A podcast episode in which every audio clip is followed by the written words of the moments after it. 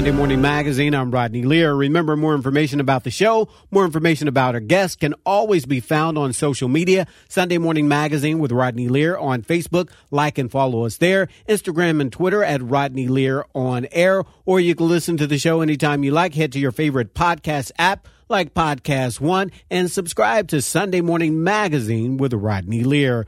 In the studio with me now is Jeff Suess. Jeff is the author of a new book called Tomorrowland The Past, Present, and Future of Disney's Most Changed Land. It's our pleasure to welcome Jeff Suess back to Sunday Morning Magazine. Good morning, Jeff. How are you? I'm doing great. Thanks. All Thanks right. for having me. All right, my pleasure. Welcome back, I should say. yeah, good All to be back. So let's talk about the book now. The book Tomorrowland. Why did you decide to write a book about Tomorrowland, of all things? Well, I've been interested in Disney history and Disneyland history, like the the park, for quite a while, and I was kind of looking for an interesting project outside of my normal Cincinnati uh, history writing. And Tomorrowland was my favorite part of Disneyland. Growing up um, California, I used to visit Disneyland a couple times a year, and I would spend most of my time in Tomorrowland. And um, another impetus for this is, you know, without Walt Disney guiding the futurism of the park, no one quite knows what to do with Tomorrowland. It's hard to keep up with tomorrow. And so if you go online, you see lots of people complaining about Tomorrowland's broken, how to fix it. And that got me thinking, well, this could be an interesting book project to figure out not only the little nitty gritty of like who did what and who designed what this, but what's the vision of Tomorrowland and is it still there? Okay. Do you remember your favorite attraction at Tomorrowland? As a kid, I was a big, I'm a big, still am a big Star Wars fan. So Star Okay. Tours was a was um, a really big one for me. It's still probably my favorite ride. But I also like some of there was a ride that uh, Star Tours actually replaced called uh, Adventure Through Inner Space. It's a very interesting attraction. It's very science based, and you kind of went into these cars, kind of like the same sort of uh, cars that they have at the Haunted Mansion. And you would be shrunk down into the atomic level. That was the idea. And you would go into uh, the atom of, of a water wall- molecule. And they had these giant, started off as a snowflake, these big styrofoam snowflakes. And you would shrink down and it would talk all about the science of Okay. of that, and it was really kind of mind bending. um, and it was just it wasn't an ad- adventure like you know you weren't shooting things like you do in a lot of rides these days. It was just kind of a science, but a neat thing. Um, it's unfortunate that it. You always have to change these things as technology gets better. They say, "What's the new thing?" And Star Tours has actually re- replaced that ride. So let's talk about the origins of Tomorrowland. It all started with Walt Disney himself. What was Walt Disney's inspiration and vision behind Tomorrowland? Well, you know, a lot of the other parts of Disneyland were about the past, but and he there's they say that he has one foot in past and nostalgia and one foot in the future, and the futurism was a, kind of an area of Walt that we kind of forget about because it was a futurism from 65 years ago, and um, he was really fascinated with technology. So he wasn't so much a science fiction fan; he was a science and future fan, and he liked to see how th- life would get better, and he wanted to explore that. And he was also inspired by um, like World's Fairs and exhibits. And so the kind of in the early Tomorrowland, he wasn't real happy with because it's such a weird nebulous idea of the future and how do you get that um, where everything else was based on you know the past and he can kind of build off of that. With tomorrowland he started off with these corporate sponsored exhibits from like Monsanto talking about chemistry. There was the Hall of Aluminum fame and the bathroom of the future. Not not great exhibits, but that's what they could afford at the time. But he had grand visions for things like the monorail that he wanted to do.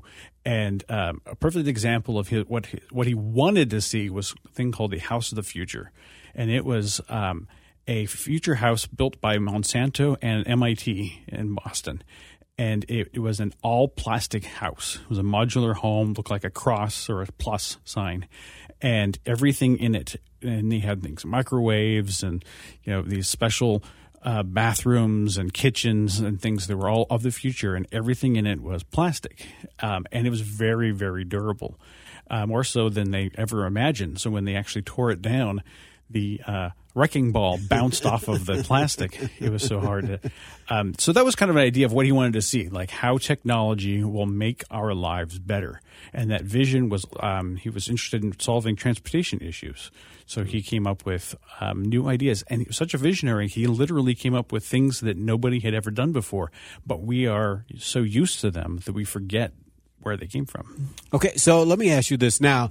Doing the research for this project, um, Tomorrowland, you said was one of your favorite attractions growing up. So it had to be difficult to do the research project process and keep going back and doing more research at your favorite place, right? What was that like? Well, I couldn't actually go much when I was working on the project. It was all internet search um, at this point because Disneyland was closed for over a year during the pandemic. Um, okay. And so, but there are so many Disney fans out there that have chronicled every little tiny facet of Disney history and YouTubers that are visiting all the time. So I could really keep track of like what I was as up to date as possible. But then I made sure when Disney opened again, I, I went back to do some research. Of course, do some research is what we call it. Yeah. All right. And in case you're just tuning in, you're listening to Sunday Morning Magazine. I'm Rodney Lear. More information about the show, more information about our guests can all be found online on social media. Sunday Morning Magazine with Rodney Lear on Facebook, Rodney Lear on air at Instagram and Twitter or you can listen to the show anytime you like. Just go to Sunday Morning Magazine with Rodney Lear and subscribe there on any podcast service, your favorite podcast service. Now, let's talk more about the book. This morning, we're talking to Jeff Suess. He's the author of the book, Tomorrowland. Now, one of the more fascinating things about that you write in the book is about how Disneyland was built in just one year in a day, a year in a day. year right? and a day. Yeah. I mean, we forget that you know, you start from scratch, but back then people built things quickly. And um, it was an orange grove, and a year later it had castles and you know pirate ships and all these things. Wow. And um, but the the it started off we, we would consider it small because that was it. There was no hotels, there was nothing around it. It was in the middle of an orange grove, and uh, the difference between like Disneyland, Disney World is they had a lot more money and time to build Disney Worlds, they bought a lot more land. Where Disneyland, you eventually got cut in, and so there's hotels and restaurants right outside that's not Disney. Um, but a year is not a lot of time to, to, plan these things. And Tomorrowland, because it didn't have as grand of a or a, a structured as a, of a vision, um, they actually stopped it, um, the construction for a while. Didn't think they were going to get anything done.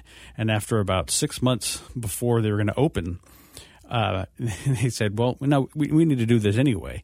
And so they they had actually planned to just put like a curtain up and saying, "To come soon," uh-huh. um, but they they hammered down and got stuff. They didn't have a lot of early attractions. On opening day, they only had one real attraction, which is the uh, Autopia. And the Autopia is kind of funny because you you know now we think of kids driving around in cars as well. What's that about Tomorrowland? Well, in 1955, freeway system was still being built, and that was a vision of the future in 1955. Now, when Disneyland opened in 1955, Roy Disney got the first ticket. He paid $1. With all the factors factored in, Disney was still expensive for its day, even though it was just $1. Well, yeah, they didn't have, um, you know, these days you buy a ticket and you buy it for all of the rides. Well, they would have individual ride tickets.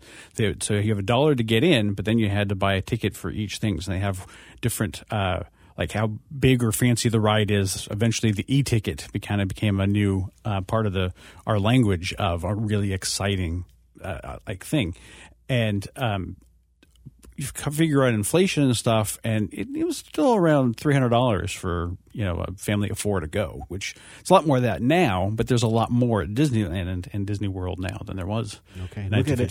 Look at that inflation, buddy. You think a dollar and it, it, how it now is equivalent to like 300 and odd something dollars when you factor in all everything the ticket prices the ride prices and all those things and for a family of four because a family of four i think i read in the book it was $32 a right. day yeah, it was something like thirty-two dollars, which translates to I forget the exact math in there, but yeah, it's it's it's it's always been expensive, but that's because you know, well, you know, we think of Disney now, who buys companies for billions of dollars and and they own everything. It, Disneyland was built for seventeen million dollars, and they didn't even have it. So they actually had to go to places, and one of the uh, sources for them was to go to uh, TV networks to do a TV series. But NBC and CBS said no, no, no. It was ABC, which was a kind of the third lesser network at the time.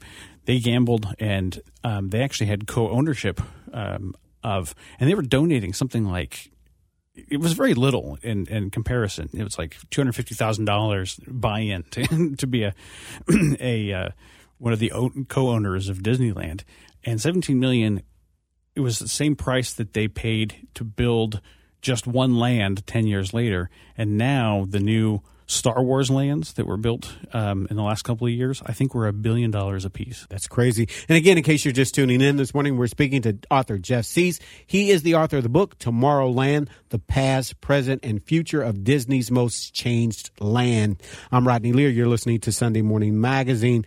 Now, Walt Disney used the word plussing. Mm-hmm. What did he mean by that?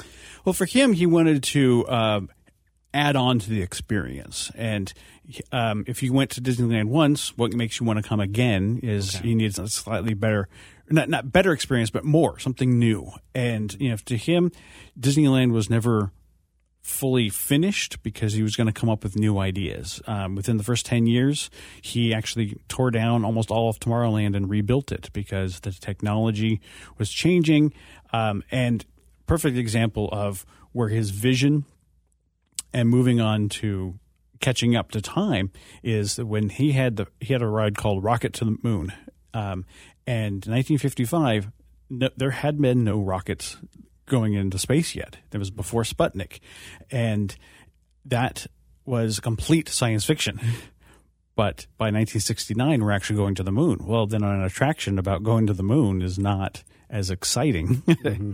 Been there, done futuristic. That. Yeah, we've done that. Mm-hmm. So they have to go to Mars, and they can start adding instead of they didn't have even photographs of space. So they have a they had a diorama of the moon. They had to build the diorama. They couldn't they couldn't take a picture of it because there hadn't been any. Um, but as technology changed, as um, NASA develops all these different um, technologies that frankly Disney was was anticipating, and you know they were helping to push the space race. You know, a lot of what uh, got America even excited about it was that not only was there Disneyland, but he had a TV show that he was showing every week on Sunday. Very popular show, and they would push things about going to space was part of the Tomorrowland uh, segments of the show. Now, you write about in the book when Walt Disney wanted to expand, he purchased land in Florida secretly right? Yeah. What was that about? Why did he do that? And what was the concept there? Well, originally, uh, he wasn't sure about. He didn't want to make a second Disneyland, um, but he knew that there was in Florida. Um, he could reach to a whole other half of the country that wasn't making it to Disneyland. But he always wanted to do something new. If he had done it before, he wasn't interested. So his real uh, excitement was doing Epcot, um, which was his experimental prototype community of tomorrow um, and it was actually a planned community. In order to do that, he needed a lot of land, but you can't go and say, "Hi, I'm Walt Disney. I want to buy acreage." So you would do it in secret. Okay. And so, um, but as the news started coming out, I read recently that the first acre they bought was for eighty dollars an acre. The last acre, once the news came out, was eighty thousand dollars. Oh, wow. yeah. So it really skyrocketed. Once the news came out, everyone's going to say, "Oh, I know who's buying this land. I know it's worth a lot more." So they bought a lot more acreage than they um, to to kind of insulate it as its own area. And the Epcot idea was his vision for a planned community. Um, and the amusement park, the the Magic Kingdom out there, was just like the thing to get people to go out there and see it. But unfortunately, um, these plans were going on the months right before he died. And so without having him as the visionary, the Epcot that they made, while it's really nice, it's kind of like the science World's Fair um, park. It's not really the like pl- living. It was like it was supposed to be a town basically, um, and it's very different from what he was actually envisioning. You write about Walt Disney's death in, in your book and it seems like it happened quickly. Mm-hmm. Not a lot of people knew that he was ill. No, he didn't even know until uh, very shortly. Um, he, he was a lifelong smoker, um, and he got lung cancer. And um, you know, he he worked so much that when he was slowing down, they didn't think that much of it. Um, and he went and had one lung removed, and they thought that he had another six months to live, and he only had about a month. And he hadn't actually told anyone except his immediate family. So the coworkers, the Imagineers, and the Disney workers had no idea that he was sick, other than for the last month or so he'd been slowing down and being a little more um, introspective. So it was very shocking, and someone who was that active in the day to day of the company too. Okay, and so he never did really get to see Disney World fully realized. No, no. In fact, they hadn't really started um, construction yet of Disney World. Um, so his brother Roy um, took on that, and Roy was going to retire, but he decided to build that kind of a tribute to his brother. Um, and he finished that, and he died about six months after Disney World opened. So it it's very taxing, especially at, at that age. Um, it's amazing how much that they got done in such a short short amount of time. And in the book, you talk about why it was so important for Roy Disney to have the parks named Walt Disney World with his name. Right. Yeah. He, he made the point of that everybody knows the Ford car, but no one knows Henry Ford. So mm-hmm. he wanted to make sure that people knew that this was Walt Disney who had who had done this. All right. Now the illustrations in the book. There's a Jeremy Suess Any relation? What's going yeah, on that, here? That's that's my brother. Um, he's he's an artist. Um, he lives in um, Seattle area. Okay. And uh, that was another impetus for doing the project. It was something that he and I could share and talk about. And so he would brainstorm ideas and things. You know, a lot of my Cincinnati history books, I have all these local photos to do. Disney photos are much harder to get licensing for. So we went with an illustration route. And so he did some. Um, illustrations of different time periods than the book and then the cover uh, where he does kind of a, a, collage of the big attractions which for me, I, I love this cover. It's this is my favorite that I've ever worked on. Um, I want to. I still want to get like a poster of this up in my house. Okay. Um, but it was it was a lot of fun working with him on something because being three thousand miles away, we don't get to coordinate on that kind of stuff much. And again, in case you're just tuning in, you're listening to Sunday Morning Magazine. I'm Rodney Lear. This morning, we're speaking to Jeff Suess. He's the author of the book Tomorrowland: The Past, Present, and future of Disney's most changed land. Now, you did all the research. We talked about that earlier, but of everything you researched, what was the most surprising thing you found out about Walt Disney himself or Disney World or Tomorrowland? Well, some of the things that surprised me is how many things were brand new that nobody had done before because we are so used to them. Um, perfect example was the Matterhorn. Uh, which was a um, they only have it in California. Listeners who've never been there and haven't been to Disney World, but it was a it still is it's a big mountain looking like one of the Swiss the Matterhorn mountain in the Swiss Alps um, with a bobsled ride inside. And they realized that they couldn't do a roller coaster in the traditional way of the wooden roller coasters because they wouldn't make the tight enough turns. So they had a company called Arrow Development and who came up with the idea of steel tubes and they invented the first modern roller coaster. Almost all roller coasters now use steel tubes as the track, and that was the very first one. You know, it doesn't not something we think of with the Disney innovations. Um, the Skyway that you know, the Coney Island used to have Skyway, mm-hmm. Kings Island used to have it. The very first one was at Disneyland. Um, and it was saw these gondola rides in Switzerland and brought it over um, the monorail, um, which was a huge. You know, there were, there were ideas of monorails for years, um, but there hadn't been a good successful one, except there was one in, in Germany that was a low hanging one where you had the track above and it would hang underneath, but it would sway a lot. And um, Walt's wife wasn't a fan of that, and so he had to come up with a new idea. And he s- stumbled upon another one. Uh, it, was, it was a Swiss builder in Germany um, named Alweg was the company, and they uh, they saw this, and he went to his his um, big Imagineer. And this is how different times were. There was a guy named Bob Gurr who was hired when he was 23 years old to help design the Autopia cars, and he was a, he was a car designer. but he was an artist, not an engineer.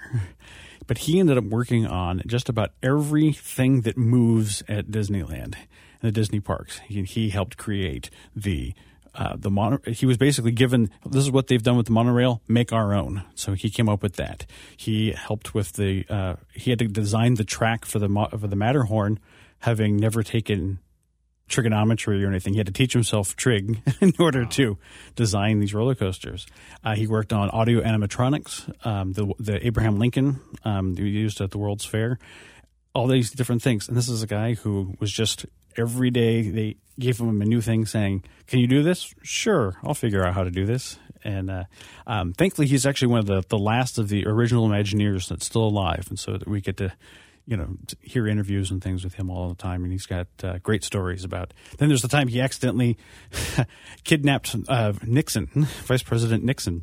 Oh, wow. They were on the uh, monorail, and he drove off of the monorail uh, with uh, vice president and his wife and family on it, and the Secret Service were, hadn't been on, and he just drove off, and they were chasing after the monorail, having inadvertently uh, kidnapped the, the vice president.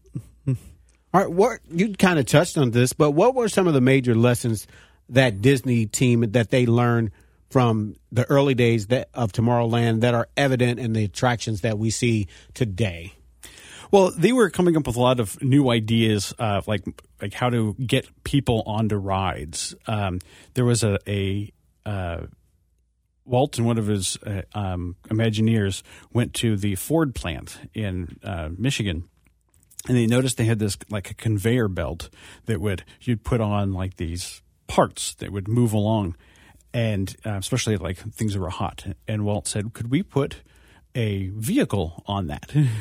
And they sure, I'm sure some of our guys can figure out how to do that. so they did, and that was eventually became the People Mover, or also the same technology was the um, the ride, the movers for like Haunted Mansion, and that was a way of getting instead of having to walk through a ride, is you could get high. It was it's continuously moving ride that people would step on and get on, and you see that still, and you know all over par- parks, not just in Disney that that technology.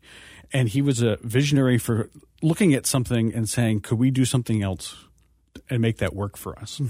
And that's you know having this entire research and development department of Imagineering, where they um, they just look at things differently and they say, "How can we do this?" Uh, Star Tours, I mentioned that was my favorite. Um, that was taking a flight simulator and adapting it with a brand new film and, and the motion and stuff, and not being a training tool for pilots, but instead to be a, a an attraction for people to be on. You know, that changed so that you weren't having to build like a huge roller coaster track. You could build a room on stilts that could move around, and you have like unlimited use of with the screens of what you do with that.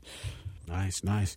All right. Well, it's all fascinating. If our listeners would like to find out more about the book Tomorrowland, they would like to get a copy of the book. How can they do so, Jeff? Um, you know, Amazon, of course, has everything. Um, they can also order uh, from me on my website, jeffsuess.com. They can get an autographed copy that way. all right. There you go. um, but yeah, I, I assume anywhere Good books, books are sold. Yeah. All right, there you go. All right. Thank you, Jeff. Good to see you again. Oh, thanks for having me, Rodney. We've been speaking to Jeff Suess. Again, the title of the book is Tomorrowland, The Past, Present, and Future of Disney's Most Changed Land. I'm Rodney Lear. Until next week, be encouraged. Listen to Sunday Morning Magazine no matter what day it is. Use your favorite podcast app and subscribe to Sunday Morning Magazine with Rodney Lear today. Peloton, let's go! This holiday, with the right music and the right motivation from world class instructors, we're going to pick it up a notch. It's the holiday season. You might just surprise yourself with what you're capable of. Work out to thousands of live and on demand classes, from running to cycling to yoga. Try Peloton risk free with a 30 day home trial. New members only, not available in remote locations. See additional terms at onepeloton.com slash home dash trial. Peloton, motivation that moves you.